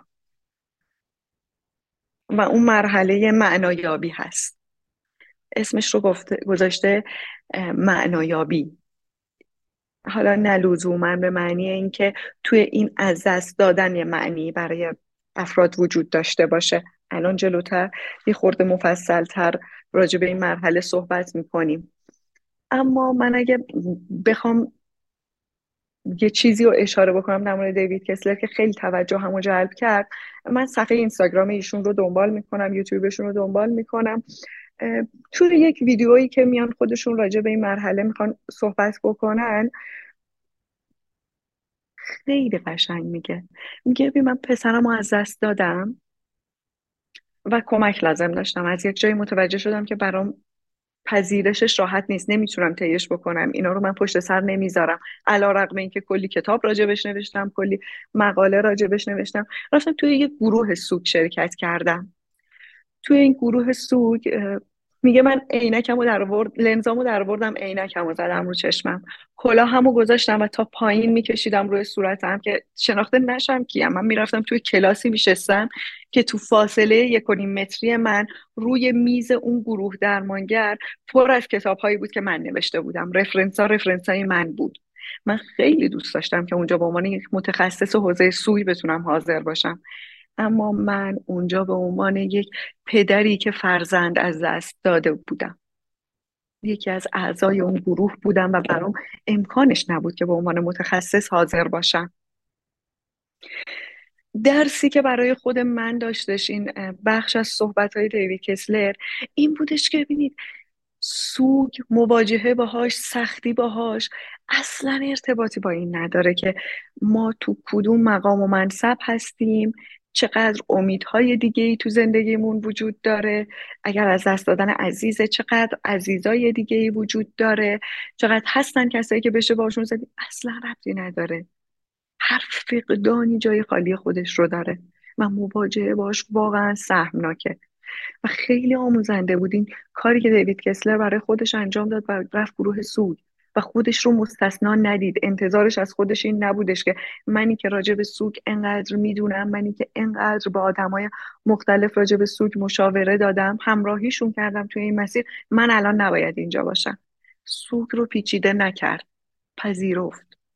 پذیرفت یک فقدانی براش پیش اومده یک از دست دادنی براش پیش اومده که نمی‌تونه قبولش کنه. نمی‌تونه جایی تو زندگیش باز کنه. اصلا نمی‌تونه زندگی بکنه. رفت و کمک گرفت. همه سوک ها نیاز به کمک گرفتن دارن. من به عنوان یک متخصص الان اینجا می‌خوام خیلی واضح بگم نه. اگر ما اشاره کردیم که یک سال و نیم تا دو سال مراحل طبیعی سوگ هستش این نشون میده که همه این مراحل با شدت و ضعف های مختلف واقعا سوگ بیماری نیست. واقعا سوگ اختلال نیستش که نیاز به درمان داشته باشه. اما گاهی هر کدوم از افراد حالا چه الان دوستانی که شنونده این بخش هستن و چه دوستان که دوستانی رو می‌شناسن عزیزانی رو در نزدیکشون دارن. میگیم جایی که زندگی مختل میشه. به معنی واقع مختل میشه. کارکردهای بیرونی مثلا کسی که میره شغل بیرون داره. شغلش واقعا مختل میشه. نمی‌تونه به شغلش رسیدگی بکنه. برای یه مدت نسبتا طولانی نسبتا واضح جایی که زندگیش دچار آسیب میشه. نقش هایی که اون فرد داره اگر همسره اگر مادره اگر دختره یا خانواده است هر نقشی که داره نقشش حتی به عنوان دوست. داریم می‌بینیم روابط هی داره محدودتر میشه هی داره مختلتر میشه. میگم همه اینا رو وقتی میگیم ما نمی‌دونم یه شدت زیاد صحبت می‌کنیم. شاید اینجا اون جاهایی هستش که نیاز به کمک گرفتن هستش. یک جای دیگه که شاید نیاز به کمک گرفتن هستش در مورد اون مرحله چهارم سوگواری و افسردگی هستش. ما گفتیم افسردگی سوگ با افسردگی بالینی و پاتولوژی یه فرقی داره. افسردگی سوگ یه حالت سینوسی داره یعنی آدم هم افسرده است اون فردی عزیزی از دست داده ولی یه دفعه مثلا اگه یک هفته است تو حالت افسردگی خلق پایین داره خوابش خوراکش وزنش همه اینا تحت تاثیر قرار گرفته حتی خشم های زیاد داره. اما مثلا می‌بینیم یه دو روز اون وسطش به زندگی نرمش برگشته. شاید دوباره بعدش به افسردگی برگرده ولی این نشونه سینوسی بودن است. اینجا باز هم طبیعیه. اما گاهی افرادی که افسردگی بالینی دارند یا پیش زمینه افسردگی بالینی رو دارند سوگ رو وقتی تجربه می‌کنن افسردگیشون تو مرحله چهارم همون مرحله چهارمه ولی افسردگی بالینی رو تجربه می‌کنن. یعنی نشونه بهبودی نیست. تازه هی اوضاع بدتر میشه شرایط وخیمتر میشه گاهن. اینجا هم جایی هستش که نیاز به کمک گرفتن هستش. شاید همراهی یک متخصص کمک بکنه که این مرحله از زندگی بهتر عبور بشه بدون اینکه اون فرد گیر بیفته توی اون افسردگی که پیش زمینش رو داشته. یا شاید تو وقتهای دیگه تجربهش رو داشته. اینجا هم کمک گرفتن خوب هستش. اما نهایتا چه با کمک گرفتن؟ چه یک فردی با گذر کردن از مراحل سوگ و با توی یه بازه زمانی باز اشاره می‌کنم یک سال و نیم نهایتا دو ساله. وقتی عبور می‌کنه فکر می‌کنم اینجاست که وارد اون دنیای دیوید کسلر میشه اون چیزی که این فرد تجربه کرده و به دنیا عرضه کرده. مرحله معنایابی. انگار یه معنی پیدا کنه برای زندگی کردن. اون تغییری که اول جلسه راجبش صحبت کردیم یک تغییر و فقدان و حفره ایجاد شده. انگار تو مرحله پنجم که کوبلر راست بهش اشاره می‌کنه به یک پذیرشی از یک نیستی و نبود آدم می‌رسه. که یک فقدانی هست و با اون می‌تونه زندگی بکنه. و وقتی به این مرحله می‌رسه نه تنها اون فقدان هست انگار یک معنی هم برای زندگی پیدا میشه. یک معنی و شکل جدیدی از زندگی کردن. این معنی می‌تونه مستقیما مربوط به خود فرد فوت شده باشه عزیز از دست رفته باشه که نمی‌دونم همطور که گفتم این معنایابیه می‌تونه مربوط به خود عزیز از دست رفته باشه که دفعه عزیزی می‌بینه که چقدر این عزیزی که من دست دادم این بخش زندگی رو دوست داشت. من چقدر دوست دارم خودم این بخش رو بیشتر زندگی کنم. چقدر دوست دارم به دنیای اطرافم این بخش رو نشون بدم. می‌بینید انگار این فقدان این نبود تبدیل شده به یه بود. اومده یه بودم در کنارش اضافه شده. شاید این درستتر باشه که اون نمی‌تونه تبدیل به یک بود بشه. اون فقدان سر جاش هست اما یک بودم در کنارش شکل گرفته و اون بخشی از اون عزیز از دست رفته یک معنی جدید برای زندگی. دیوید کسلر در مورد این تجربهش خب کتابی رو منتشر می‌کنه. این رو خب تخصصش بوده اصلا کتاب نوشتن. پس طبیعتا در مورد این ششمین مرحله هم با یک کتاب این رو عرضه می‌کنه به دنیا و اتفاق خوب این هستش که این کتاب به فارسی ترجمه شده و نشر خوب نوین این کتاب رو عرضه کرده با یک ترجمه بسیار خوب. اگه بخوام از این معنایابیه بگم تو مقدمه این کتاب خانم غزال صدر مقدمه رو نوشته یک مقدمه ای نوشته چند صفحه ای و برای از دست دادن پدرشون حمید رضا صدر بعد از اون کتابی که نوشتن از اورنج کانتری تا تهران. من فکر می‌کنم که برای شرح بهتر این معنایابی منظور دیوید کسلر بد نباشه از یک نمونه ایرانیش استفاده بکنیم. خانم صدر اشاره می‌کنه میگه با وجود همه دردهای بیپایانی که درونمون بود ما بعد از طی کردن این مراحل سوگواری با مامانم می‌دونستیم که ما نمی‌خوایم درجا بزنیم. ما انتخاب می‌کنیم که در کنار اشکامون برای بابا یه کار قشنگی انجام بدیم. تصمیم می‌گیره که یه صفحه جدیدی توی اینستاگرام باز کنه و از بابا بنویسه از خاطراتش از سوگ بابا بنویسه و این سوگواریه رو نشرش بده. اول این ایده اینطوری شروع میشه. اما می‌خوام این بلوغ و پختگی رو ببینیم که این سوگ چجوری به یه معنایابی می‌رسه. میان خاطرات بابا رو می‌نویسن خاطرات شخصی که خودشون با پدرشون داشتن. بعد موقعی که به سالگرد ایشون نزدیک میشن تصمیم می‌گیرن که یک مراسمی برگزار بکنن و توی اون مراسم موسیقی های مورد علاقه بابا رو پخش می‌کنن. خوراکی های مورد علاقش رو می‌ذارن توی اون مراسم عکس و فیلم های مورد علاقش رو نمایش میدن و میگه تا جایی که می‌تونستیم از بابا گفتیم و گفتیم. میگه علاوه بر این که حالا ازش توی فضای مجازی گفتم توی یک سال مراسم سالگردشون یادبودش رو برگزار کردم. به هر طریقی بود از بابا یاد می‌کردم. به اسم اون به بقیه هدیه می‌دادم. براش کارهای خیر می‌کردم. با آدما کمک هایی می‌کردم به قصد ایشون به نیت ایشون. توی روز تولدش روز پدر سال نو. میگه یه روز با هم رفتیم با مامانم به ورزشگاه امجدیه. روی سکوهایی نشستیم که یه روزی بابا روی اونا میشست و صفحه هایی از یکی از کتاباشون رو خوندیم. و همونجا بودش که تصمیم گرفتم روی نوشته های بعدی دست نوشته هایی که از بابا مونده بود کار کنیم و یه جایزه ادبی به نام بابا درست کنیم. انگار من اینجا موقع که خوندم احساس کردم آها معنای شکل گرفت. از یک جایی شروع شد ولی شکل گرفت که پدر من اهل ادب بود اهل ادبیات بود. این حوزه رو دوست داشت. پس الان با یادش یک چیزی به این دنیا اضافه می‌کنیم و یک جایزه ادبی. البته که این تجربه فردی هممون نمی‌تونه باشه. ایشون آقای حمید رضا صدر بودن در حوزه ادبیات بسیار شناخته شده و نامی. می‌خوام میگم که برای ما می‌تونه تو زندگی شخصی خودمون لازم نیست برای دنیای کاری بکنیم. و همینقدر که برای دنیای خودمون یه کاری بکنیم یک یادبودی یک چیزی از اون عشق که با فقدان یک وقفه ای توش ایجاد شده بود. من فکر می‌کنم معنایابی کاری که می‌خواد بکنه اینه که سوگ ادامه یک عشقه. فقط جایی که عشق و دوست داشتن باشه سوگ معنا پیدا می‌کنه. سوگ تجربه میشه. از دست دادن یک عزیزه که فقط سخت میشه. و که بقیه از دست دادن ها از راحته اینقدر چالش برانگیز نیست. اما جایی که از دست دادن سخته جایی که یک عشقی جریان داره. و فقدان و سوگ انگار یک عشقی رو متوقف می‌کنه.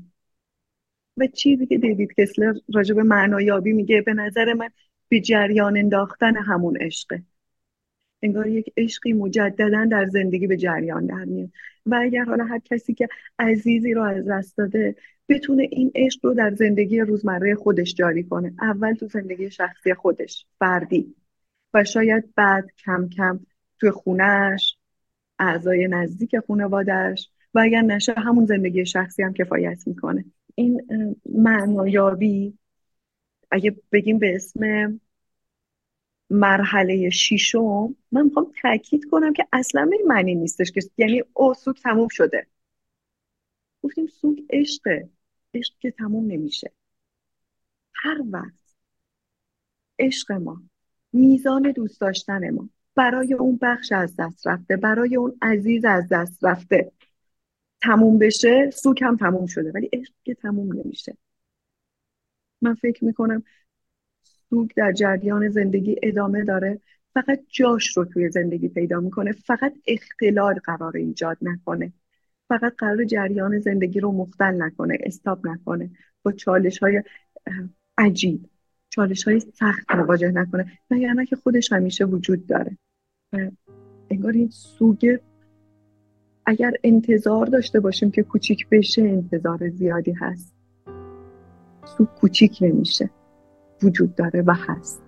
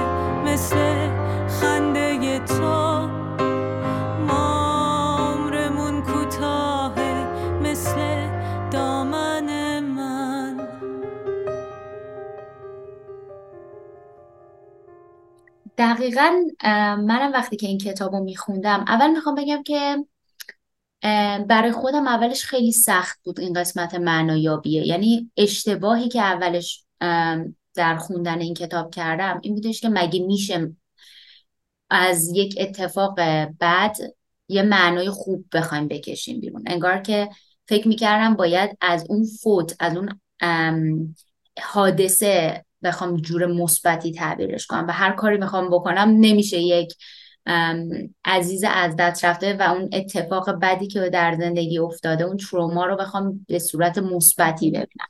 بر من خیلی طول کشید. نمی‌دونم بگم دقیقا برای خودم اصلا چقدر نزدیک شدم به مرحله معنایابی یا نه. چون خیلی مراحل اینجوری نیستش که مثلا آدم احساس کنه آها الان دقیقا توی این مرحلم ولی چیزی که یادمه توی کتاب خود دیوید کسلر می‌گفت می‌گفت ما به واسطه معنایابی می‌تونیم به یه چیزی بیشتر از درد دسترسی پیدا کنیم.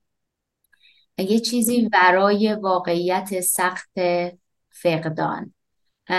فقدان می‌تونه ما رو زخمی کنه می‌تونه ما رو از کار بندازه.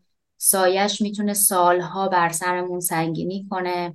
معنایابی بعد از فقدان ما رو قادر می‌کنه تا راهی به سمت جلو پیدا کنیم. فکر می‌کنم این با این تعریف با اینطوری در نظر گرفتن معنایابی شاید راحتتر بتونیم رد پاشو یه جایی توی سوگی که تجربه کردیم پیدا بکنیم. و همونطور که شما گفتین که این مراحل تموم نمیشن ادامه دارن یادم یه قسمت خیلی بولدی که توی این کتاب بود. برای خودم خب به عنوان کسی که تجربه می‌کردم سوگواری رو و همچنان هم تجربهش می‌کنم اول که خیلی بیشتر این سوال بود که حالا تا کی قراره؟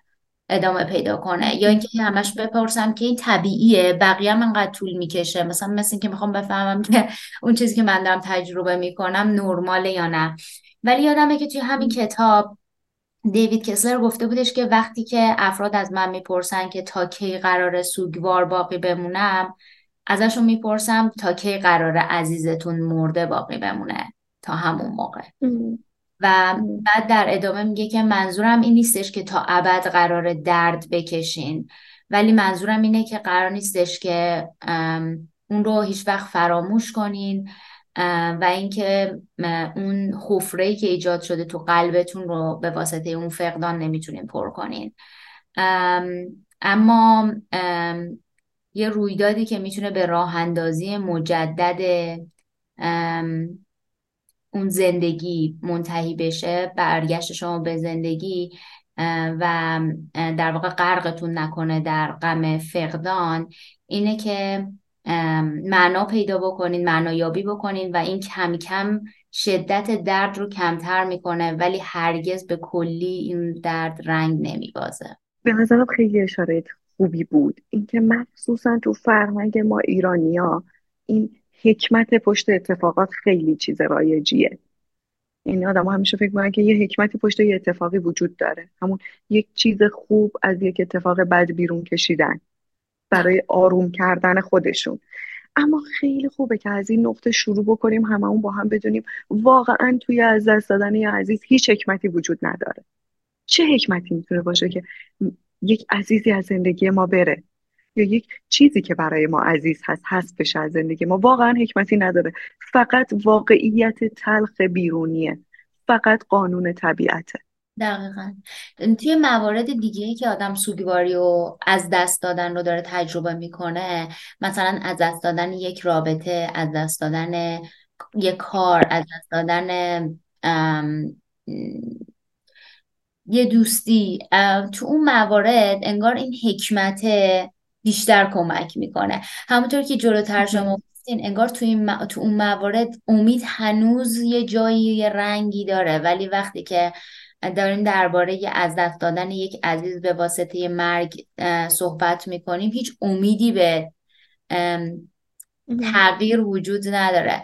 احساس می‌کنم این قضیه حکمت و آروم کردن و تسلی دادن خودمون یا دیگران که سعی می‌کنن تسلیمون بدن با این حالت که یه حکمتی حتما توشه توی موارد سوکای از جنس دیگه ممکنه گاهن یه کارکردهایی داشته ولی واقعا تو این زمینه همونطور که گفتیم باید بپذیریم که اصلا هیچ حکمتی در از دست دادن یه عزیز نیست. و باز من میگم تو اتاق درمان تجربه شخصی با افراد مختلف اینه که این چقدر می‌تونه عصبانی کننده باشه که یعنی چی؟ تو از دست تو بزرگترین رنج من من اصلا نمی‌خوام حکمت رو مثلا امیده رو نمی‌خوام من می‌خوام اون نباشه عزیزم باشه. خب میگم حتی می‌تونه عصبانی کننده باشه واسه اون کسی که عزیزی رو از دست داده که هی بخوایم اصرار کنیم که ازش یه چیز مثبت بیرون بکش. واقعیت اینه که هیچ چیز مثبتی اونجا وجود نداره واقعا وجود نداره. این حال من بی توست. بغز غزلی بیلم افتاده ترین خورشید زیر سم از این حال من بی توست. دل داده تر از فرها شوریده تر از مجنون. حسرت به دلی در با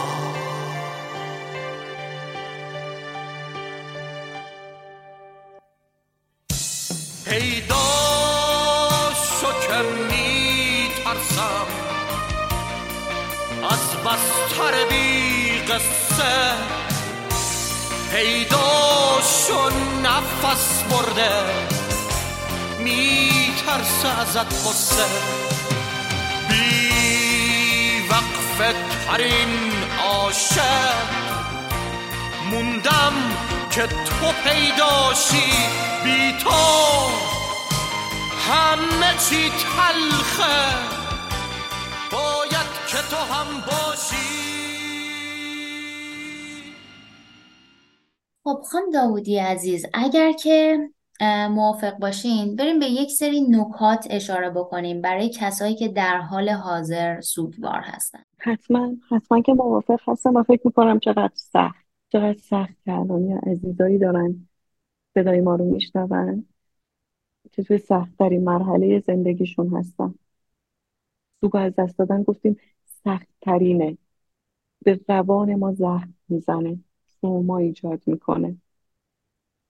من اول می‌خوام بگم شاید نتونم بگم می‌فهمم تو چه شرایطی هستید اما همیشه سعیم هستش که بتونم بفهمم کجا وایستادید و چه چیزی رو تجربه می‌کنید و چی الان از همه چیز توی این عالم براتون آزار دهنده تره.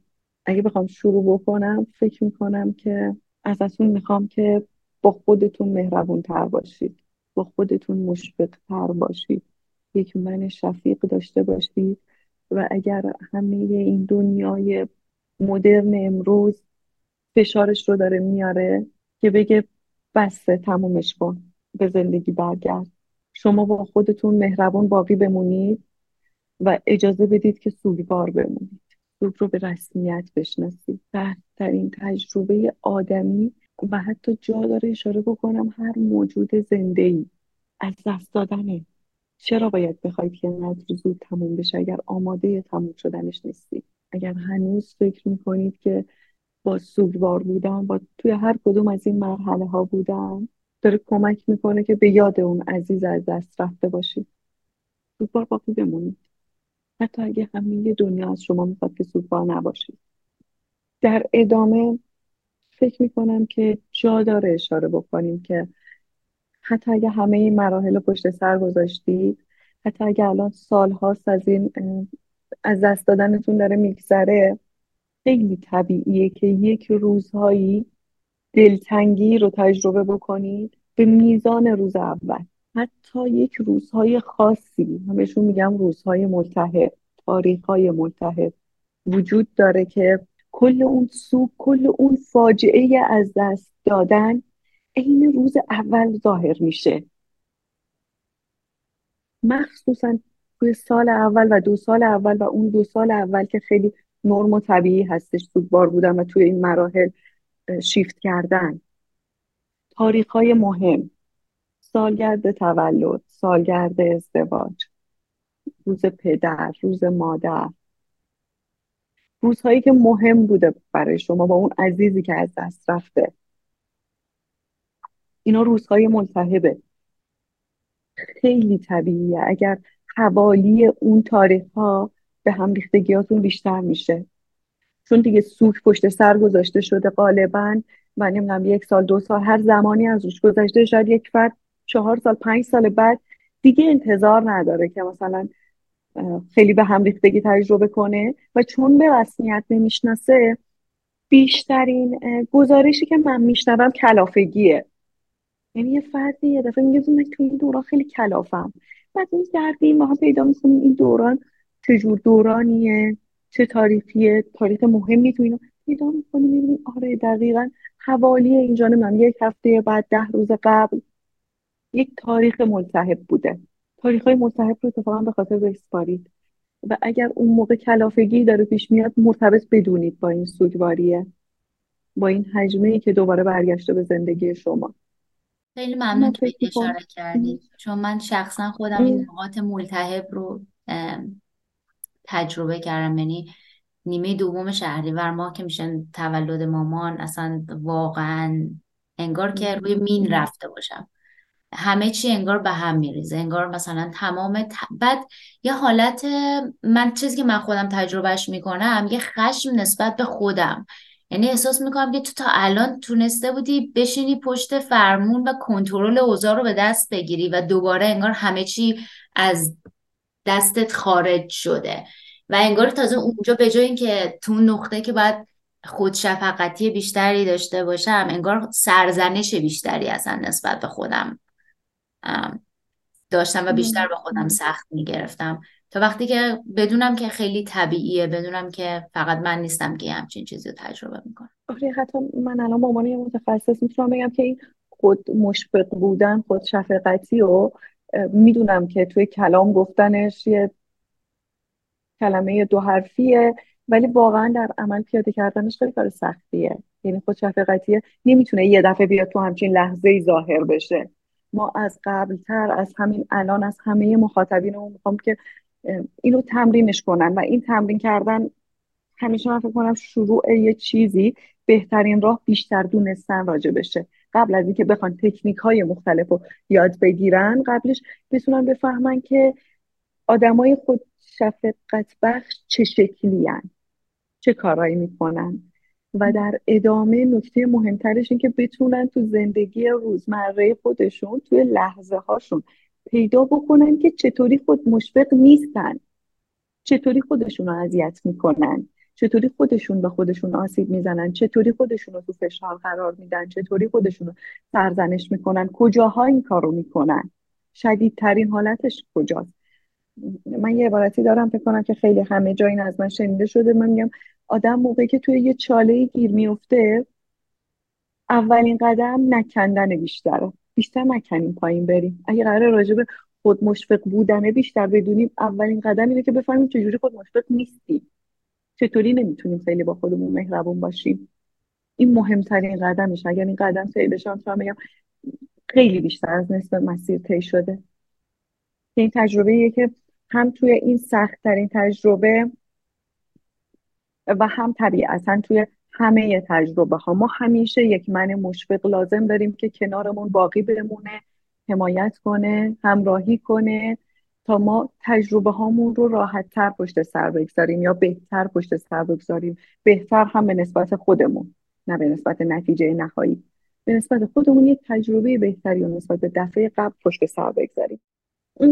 فکر می‌کنم نکته بعدی که یه فردی که الان در حال تجربه از دست دادنش هستش در حال سوگواری هستش خوبه که راجبش بیشتر بدونه. اینکه گفتم هر چقدر تو دنیای مدرن هی انتظارات هستش که زود تموم بشه از لحاظ زمانمندی خودشون با خودشون مهربون تر باشن و بدونن که این زمان رو می‌تونن به خودشون بدن که هر چقدر لازمه این سود طول بکشه.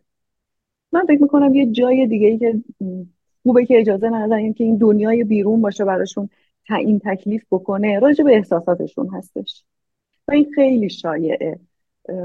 اطرافیان افراد سوگوار حتما از سر کمک خیرخواهی و حمایت فقط مدل حمایتشون کار کردی نداره. این هستش که شاید بخوان قوی باش به فکر بچت باش اینجوری زندگی رو مدیریت کن. این این از بیرون دیکته کنه که یه فرد باید چیکار بکنه و نباید چیکار بکنه. فارغ از اینکه اون فردی که داره اینو دیکته می‌کنه بدون اون آدم در حال تجربه چه چیزی هستش. من فکر می‌کنم که چه فردی که خودش الان سوگوار هست چه اطرافیان نزدیکترش یک مراقبتی داشته باشن که کمترین دیکته ها اتفاق بیفته. اینا فشارهای بیرونی هستش که اتفاقا می‌تونه این مراحل سوگ رو این سوگ رو تجربهش رو طولانی تر بکنه. فکر کنید که تو مراحل سوگ هستش داره با اینا دست و پنجه نرم می‌کنه. یه دفعه یه چیزی مثل قوی باش بیاد یک وقفه ای تو یکی از مراحل ایجاد کنه و یه استاپی اونجا اتفاق بیفته دوباره بتونه به جریان سوگ برگرده. و نکته بعدی می‌دونم که واقعا از دست دادن تجربه خیلی سختی هستش. با این حال اگر از دست دادن یک واقعیت بیرونی هستش و تلخ جریان زندگی هم همینطور انگار زندگی جریانش رو داره. اگر می‌خواید به خودتون کمک بیشتری بکنید من فکر می‌کنم حفظ روتینای زندگیتون. نه خیلی پرشور می‌دونم اصلا تواناییش به شکل خیلی پرشور وجود نداره. اما بدونید که همینقدر که صبح بلند شدن از تخت خواب خیلی کار سختیه همینقدر که به خودتون کمک می‌کنید که بلند شید نمی‌دونم یه لیوان قهوهتون رو بخورید. یه دونه اگر چیزی گوش می‌کنید پادکستی چیزی اون رو گوش بکنید. یه کاری برای خودتون بکنید یه روتین مشخصی داشته باشید نسبتا. این بسیار کمک کننده هستش در جهت اینکه این گیر نکنید توی مرحله ها و توی جریان زندگی گیر نکنید. جریان زندگی وجود داشته باشه و شما سوگوار باشید. این هم آخرین نکته بودش که برای افرادی که الان در حال تجربه سخت در این بخش زندگیشون هستن. خیلی ممنون. به نظرم نکته خیلی خوبی بود. فکر می‌کنم یه قسمت دیگه که می‌تونیم به این اپیزود اضافه بکنیم. کمک به کسایی هستش که در اطرافیانشون فرد سوگوار دارن. ممکنه از عزیزانی که دارن این اپیزود رو گوش میدن کسایی باشن که یکی از دوستاشون همسرشون پدر یا مادرشون در حال حاضر در حال تجربه این قسمت تلخ و سخت زندگی باشه و اونا بخوام بدونن که برای این فرد سوگوار چی کار می‌تونن بکنن. چه نکته های به این افراد پیشنهاد می‌کنیم باز اولش می‌خوام بگم که چقدر اون افراد سوگوار می‌تونن آدمای خوشبختی باشن که کنارشون افراد سوگواری دارن که الان تو این اپیزود همراه ما هستن تا بیشتر بدونن راجع به اینکه اونها چی کار می‌تونن بکنن چه کمکی از دستشون برمیاد که حتما خیلی نقش موثری دارن. اصلا قابل چشم پوشی نیستش.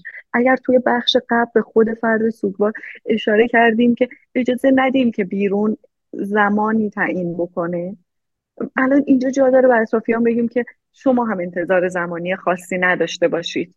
اینکه مدت زمان اینکه وای این مدت زمان گذشته دیگه الان باید پاشی قوی باشی. باور کنید که پیشنهاد قوی بودن تا حالا هیچ کس رو قوی نکرده. ما ببینیم حضورمون چطور می‌تونه باشه که یک قوتی باشه برای اون فرد که به قوت تکیه دادن به ما یا اطرافیان بتونه یک قوتی خودش پیدا بکنه و قوی بشه. می‌خوام بگم به جای کلام بیایم در عمل یک چیزهایی رو پیاده کنیم. در مورد احساساتشون همینطور اصرار نکنیم که چه احساسی رو الان داشته باشن این که الان عصبانی این چقدر عجیبه الان درست نیستش چیزی رو دیکته نکنیم. انگار می‌خوایم یک فضایی فراهم بکنیم که توی اون فضا کسی که عزیزی رو از دست داده بتونه سوگوار باشه. ما مانع سوگواری نباشیم و کمک بکنیم به تسهیل این سوگواری. چون که سوگ واقعا نیاز به همراهی و حمایت و همدلی و شنیده شدن داره. و غیر از این چهار تا مورد واقعا چیز بیشتری لازم نداره فقط فضا لازم داره. بعضی وقتا اطرافیان فرد سوگوار چون تحمل احساسهای سخت برای خودشون سخته هی به فرد سوگوار فشار میارن مدام که این سوگواری تموم بشه. می‌خوام بگم اگر اینطوره فکر می‌کنم بزرگترین کاری که می‌تونیم بکنیم اینه که فضا رو ترک بکنیم اگر برامون قابل تحمل نیستش. یک فاصله ای بگیریم البته که با یک توضیحی. و اجازه بدیم اون فضا برای فرد سوگوار باقی بمونه. تنها جایی که داره برای زندگی با عزیز از دست رفتش اون فضاست. من فکر می‌کنم یه کار دیگه ای که اطرافیان فرد سوگوار خیلی لازمه بهش توجه بکنن و کمترین توجه میشه راجع به عصبانیت ها و خشم های اون آدم سوگوار هست. گفتیم خشم یکی از مراحل این سوگواری هست طی کردن این زندگی هست با عزیز از دست رفته پس خیلی حتما حضور داره. لطفا این خشم رو به رسمیت بشناسید. چجوری به رسمیت بشناسیم؟ اگر خشم و عصبانیت هایی رو توی اون عزیزمون داریم می‌بینیم فکر نکنیم چیز عجیبی می‌بینیم. فکر نکنیم که الان با این چقدر عجیبه آدم سوگوار فقط می‌تونه غمگین باشه. این الان می‌تونه یه عالمه گریه بکنه. نباید اینطوری داد بزنه. این کار درستی نیست. خشم رو توی اون آدما به رسمیت بشناسیم و اگر خیلی نزدیک اون فرد سوگوار هستیم همونطور که شما اشاره کردید همسر اون فرد فرزندان پدر مادر دایره نزدیک خانوادگی هستیم. باید انتظار این رو داشته باشیم که گاهی این خشم حتی روی ما بیفته. و یک راهی برای تنظیم این خشمی که رومون افتاده پیدا بکنیم و بدونیم که این رو توی رابطه برنگردونیم. اگر اون عصبانی میشه من با شدت بیشتری برش نگردونم. به شکل قهر کردن به شکل تنبیه کردن به شکل سرزنش کردن حتی به شکل خیلی نرم و دیکته کردن اینکه نه تو الان نباید عصبانی باشی تو الان حرف بدی زدی. قاعدتا که می‌تونم بفهمم راحت نیست تحمل این خشم می‌خوام بگم تحملش رو اطرافیان باید توی خودش رو بیشتر بکنن. نکته بعدی اینه که سعی نکنیم به یک فردی که الان بیچاره است کسی که عزیزی رو از دست میده و از دست دادن شکل عزیز و از دنیا رفتن اون عزیز من فکر کنم بیچاره ترین حالت این هیچ چاره ای براش وجود نداره. سعی نکنیم به بیچاره راه حل بدیم. سعی نکنیم بهش بگیم نیمه پر لیوانو ببین. بخش هایی که وجود داره ببین. زندگی در جریان رو ببین. کمک که نمی‌کنه این گفته های ما فکر می‌کنم خیلی منطقی هم هستش. کسی که الان وسط یک از دست دادن هست اصلا نمی‌تونه در مورد بودها فکر کنه. انگار کسی الان وسط یک نبوده اصلا دیدن بودها امکان پذیر نیست براش. پس گفتنتون کمک نمی‌کنه و می‌تونه گاهن به اون خشم اضافه هم بکنه.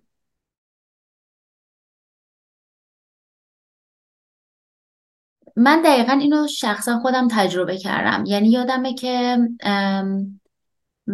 عزیزایی که به هم تسلیت می‌گفتن یا بعد از مدت ها همچنان می‌دیدن که من چقدر با غم از دست دادن مادرم دارم دست و پنجه نرم می‌کنم. سعی می‌کردم به من نیمه پر لیوانو نشون بدن. مثلا به می‌گفتن خدا رو شکر بابا زندن و سایهشون بالای سرتونه. یا باز خوب شما مادری داشتین که و حالا یه سری صفات خوب. خدا رو شکر مثلا همیشه و هیچ کدوم از این چیزها درسته که حضور بابا تو زندگی ما خیلی ارزشمنده. ولی کسی جای دیگری رو نمی‌گیره. یعنی نمیشه با پررنگ کردن یه خوششانسی دیگه این فقدان رو در واقع کوچیکترش کرد یا دردش رو کمتر کرد. یادم توی کتاب تو همین کتاب جستجوی معنا دیوید کسلر یه جایی داره میگه که درباره یه زوجی اگه اشتباه نکنم که تجربه سخت جنین داشتن. یا بچهشون در سن خیلی کمی از دنیا رفته بود. یک کدوم از این دوتا بود.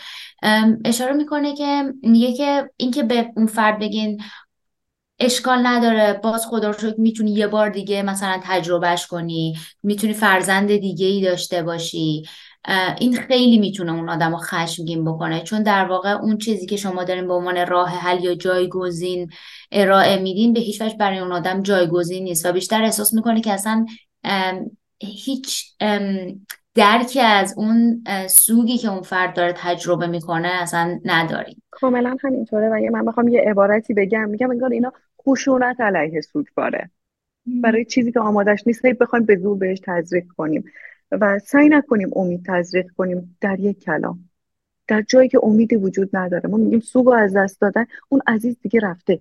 توی یه ناامیدی مطلق اون فرد. سعی نکنیم امید تزریق کنیم. برای کسی که عزیز از دست داده هیچ چیزی خوشایندتر از این نیستش که بتونه راجب عزیز از دست دادش صحبت بکنه. راجبش بگه. اینجوری احساس خوبی داره که انگار تو اون لحظه جاری اون عزیز از دست داده و بتونه روایت بکنه. من می‌دونم گاهی وقتا جای سختیه برای خیلیا که بخوان سوال بپرسن چون خودشون احساسات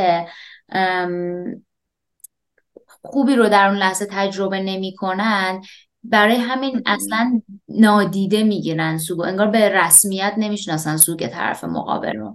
من خودم شخصا تجربهم تو این زمینه این شکلی بودش که دوستایی رو می‌دیدم که می‌دونستن من حالم بده ولی برای اینکه پیش خودشون یا برای خودشون سخت بود یا اینکه فکر می‌کردن الان یادآوری میشه به هلی اصلا دیگه از هلی سوال نمیپرسیدن.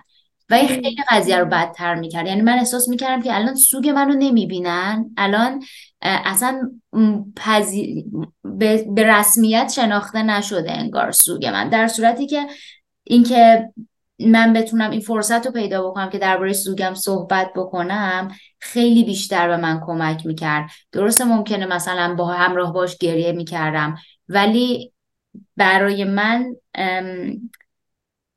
سختتر از این نبودش که احساس کنم مثلا سوگم دیده نمیشه یا به رسمیت شناخته نمیشه. دقیقا.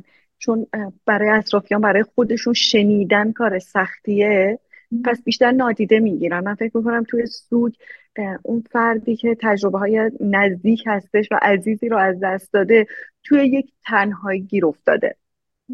و این روایت رو شنیدن یک نقطه اتصال و ارتباط هستش با بیرون. و اگر این نقطه اتصال قطع بشه و وجود نداشته باشه انگار آدم بیشتر توی اون تنهایی گیر میفته همونطور که میگید احساس نامرئی بودن دیده نشدن این سوگ به رسمیت شناخته نشدنش حتی اهمیت نداشتنش رو یه فردی می‌تونه تجربه بکنه. که اگر اطرافیان یکم آدمای پخته تری باشن می‌دونم که انتظار کمی نیستش. اینکه آدما بتونن یه غم سنگین رو بشنون و حاضر باشن. و اونجا حضور داشته باشن برای شنیدن. اما کمک کنیم فرد سوگوار بتونه راجع به عزیز از دست رفتش بیشتر بگه بتونه روایت کنه بتونه قصه بگه. فقط کتاب هایی تموم میشن که قصهشون نوشته میشه. بهشون کمک بکنیم شروع کنن قصهشون رو بنویسن با گفتن. این شیوه قصه نویسیه. حتی خاطره بگیم. ما به عنوان اطرافیان کمک بکنیم تسهیل کنیم این گفتن رو. با خاطر گفتن با یادآوری کردن. یه نکته مهمی دیگه ای که وجود داره من فکر می‌کنم که الان هی داریم میگیم کمک کنیم بگن شنونده باشیم خاطره بگیم. اما یه نکته مهم دیگه ای که وجود داره این که درسته اینجا یعنی نزدیک باشیم. نزدیک فرد سوگوار باشیم گوشمون نزدیکش باشه بشنوه. اما به یه چیزی هم توجه کنیم. نزدیک باشیم اما با فاصله. نیاز اون فرد سوگوار هم خیلی مهمه. گاهی اوقات یک فردی که هنوز خودش آمادگی گفتن نداره انگار هرچه بیشتر ازش بخوایم که بگیم بیشتر شبیه فشاره بهش. انگار یکم بتونیم به اون فرد متصل باشیم ببینیم اون چی لازم داره. اگه اون لازم داره بگه میگم باشه من به عنوان یه شنونده یه همراه کنارت هم میشنوم. اگه لازم داری چیزی نگی من توی سکوت همراهتم. یه فشار وارد نمی‌کنم که بیشتر بگی. نکته مهم دیگه اینه که یادمون باشه مسئله سوگ فقط مسئله غم و دلتنگی نیستش. بلکه یه بخش قابل توجهش مخصوصا توی اون زمانهای اول. نیازهای اون فرد بازمانده هستش. نقش هایی که اون فرد متوفا داشته و الان اون نقش ها انگار روی زمین مونده و یک بازمانده هایی هستن که نمی‌دونن با این نقش ها باید چیکار بکنن. ما می‌تونیم به عنوان همراهان توی سوگواری ببینیم برای این نقشا چی کار می‌تونیم بکنیم چه کمکی رو به صورت عملی می‌تونیم داشته باشیم. چه باری رو میشه الان برداشت و اون سوگوار این رو لازم داره. من باز تاکید می‌کنم که نیاز اون فرد سوگوار هم خیلی مهمه. ما به زور نمی‌تونیم بریم یه کاری رو انجام بدیم. اما بخوایم که اگر کمکی از دست ما برمیاد اگر فلانجا کمک لازم دارید من هستم. مسئله دیگه که به نظرم می‌رسه و فکر می‌کنم موضوع مهمی هستش اینکه سوگواری ما فکر می‌کنیم که توی همون قسمت های اول ماه اول دو ماه اول قرار طی بشه و این زمان بیشترین زمانی هستش که اطرافیان حاضرن حضور دارن مدام میرن میان پیگیرن. من میگم سوگواری اول. این سوگواری اول هستش و بعدش یه سوگواری دومی هست که اتفاقا از این سوگواری اول کار سختتریه. چون همه رفتن. فکر کردن سوگ تموم شده. فکر کردن اوکی چهل روز بوده قرار بوده تموم بشه. دو ماه دیگه کافیه تموم شده. و اون فرد بیشتر با اون فقدان تنها مونده. اگر از اطرافیان نزدیک هستید همراهی توی سوگواری دوم بسیار ارزشمنده و بسیار کمک کننده هستش. چون سوگ مشکلی نیستش که راه حل لازم داشته باشه. اون آدمی که الان سوگواره راه حلی لازم نداره که ما از بیرون بخوایم بهش راه حلی بدیم. بلکه موقعیتیه که حمایت و همراهی لازم داره. و اگه بخوام جنبندی نهایی این نکات برای اطرافیان سوگوار رو بگم حمایت و همراهیه و همدلی. این بیشترین کاریه که میشه برای فرد سوگوار انجام داد. خیلی ممنون و با اجازهتون یه نکته من آخرش اضافه بکنم. شیوه سوگواری طرف مقابل رو اگر که بررسی بکنن هم کمک می‌کنه. گاهی وقتا باید مطمئن بشیم که بی خطر اون شیوه سوگواری. خیلی وقتا افراد ممکنه برای کنار اومدن با اون غمشون شروع بکنن به مصرف بیش از حد الکل، سیگار، مواد مخدر.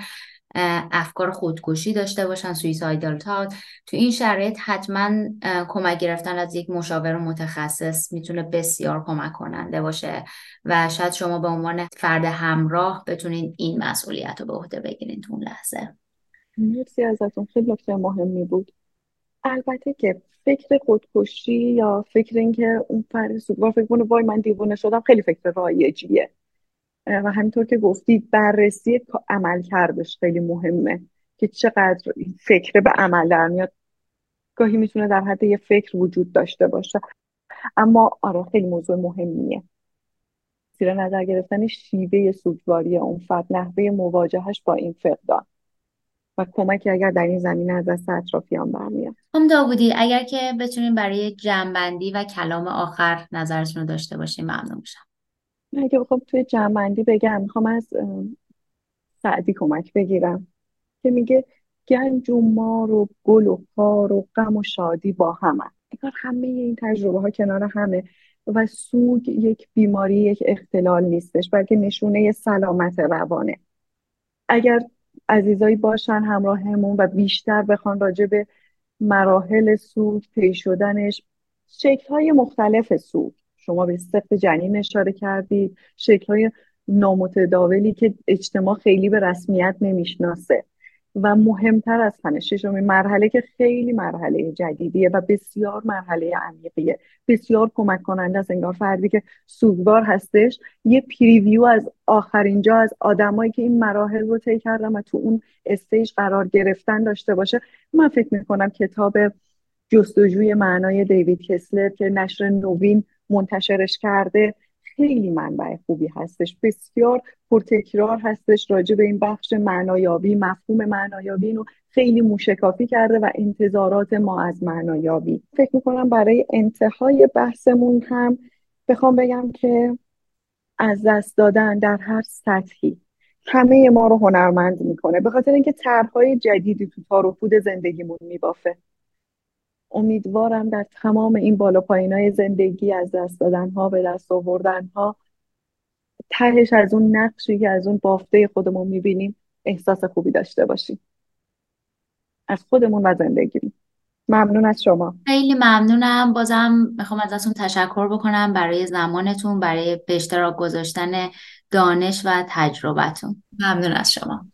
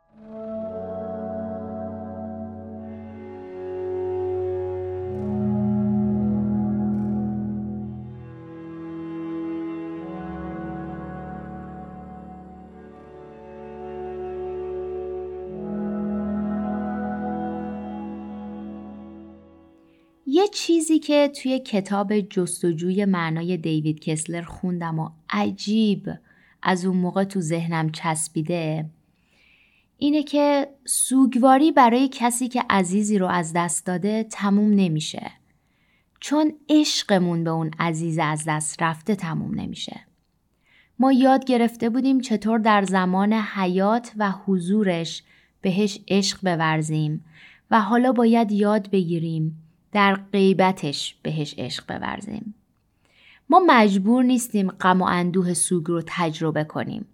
اما تنها راه اجتناب از این مواجهه اینه که از عشق اجتناب کنیم. عشق و سوگ به طور جدا نشدنی در هم تنیده هستند.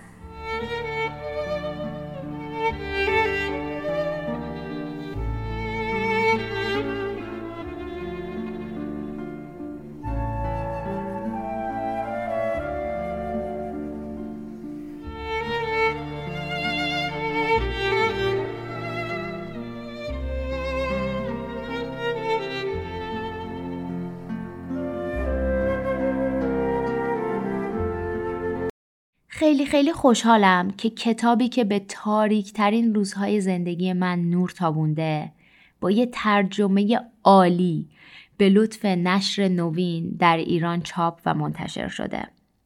علاوه بر این نسخه صوتی این کتاب رو هم می‌تونین از فیدیبو، تاقچه و کتاب راه تهیه کنین. برای تهیه نسخه فیزیکیش تیم عزیز نشر نوین لطف کردن و کد تخفیفی برای شما شنونده های پادکست هلیتاک در نظر گرفتن. شما می‌تونید با کد تخفیف هلیتاک که همینطوری که اسم این پادکست رو می spell میشه این کتاب رو با 20 درصد تخفیف تهیه کنین. به نظر من کتاب جستجوی معنا ششمین مرحله از سوگ کتابی برای هدیه دادن به یک سوگوار و برای هدیه دادن به خودمونه. امیدوارم تهیهش کنین و برای شما هم همونقدر راهگشا باشه که برای من تو سختترین روزهای زندگیم بوده.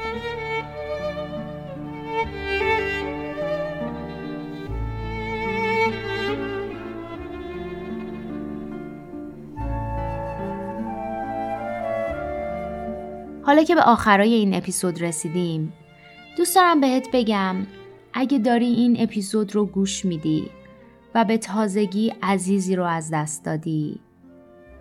می‌تونم بهت بگم که درد و غمی که این روزا داری تجربه می‌کنی با گذشت زمان تموم نمیشه. ولی قطعا روزای بهتری برات تو راهن. روزایی که کم کم یاد می‌گیری که با این غم زندگی کنی. یه روزی دوباره عشقت به اون عزیز از دست رفته از زیر خروارها خاکستر غم جوونه می‌زنه و از غمت بزرگ و بزرگتر میشه. لطفا تا اون روز ادامه بده.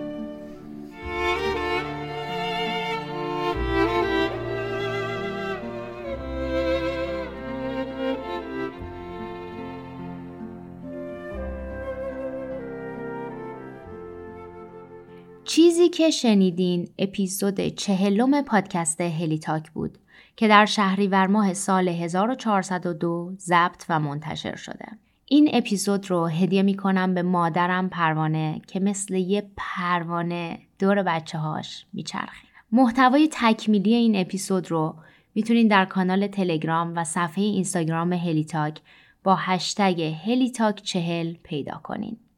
لینک تهیه کتاب رو هم براتون گذاشتم تو show note این اپیزود که بتونین راحت تر تهیهش کنین. همونطور که گفتم برای تهیه کتاب از نشر نوین می‌تونین از کد تخفیف هلی تاک استفاده کنین تا کتاب رو با 20 درصد تخفیف تهیه کنین. طبق معمول همیشه منتظرم که نظراتتون رو درباره این اپیزود از هر اپلیکیشن پادگیری که باهاش هلیتاک گوش میدین بشنوم. و در آخر اگر محتوای این اپیزود تونسته به شما کمک کنه ممنون میشم اونو با اطرافیانتون به اشتراک بگذارید. شاید محتواش بتونه به یه نفر یه جای دنیا کمک کنه. ممنونم ازتون شب و روزتون خوش. چه بگویم نگفته هم پیداست غم این دل. مگر یکی و دوتاست به همم ریخته است گیسویی.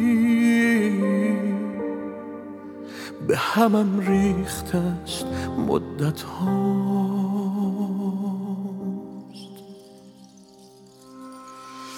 چه بگویم؟ نگفته هم پیداست. غم این دل مگر یکی و دوتاست. به همم ریخته است گیسویی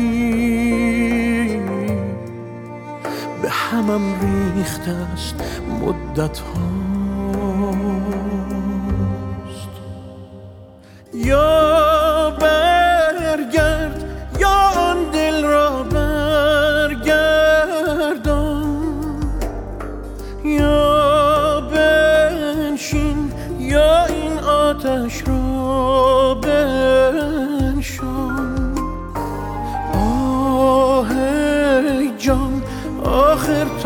gün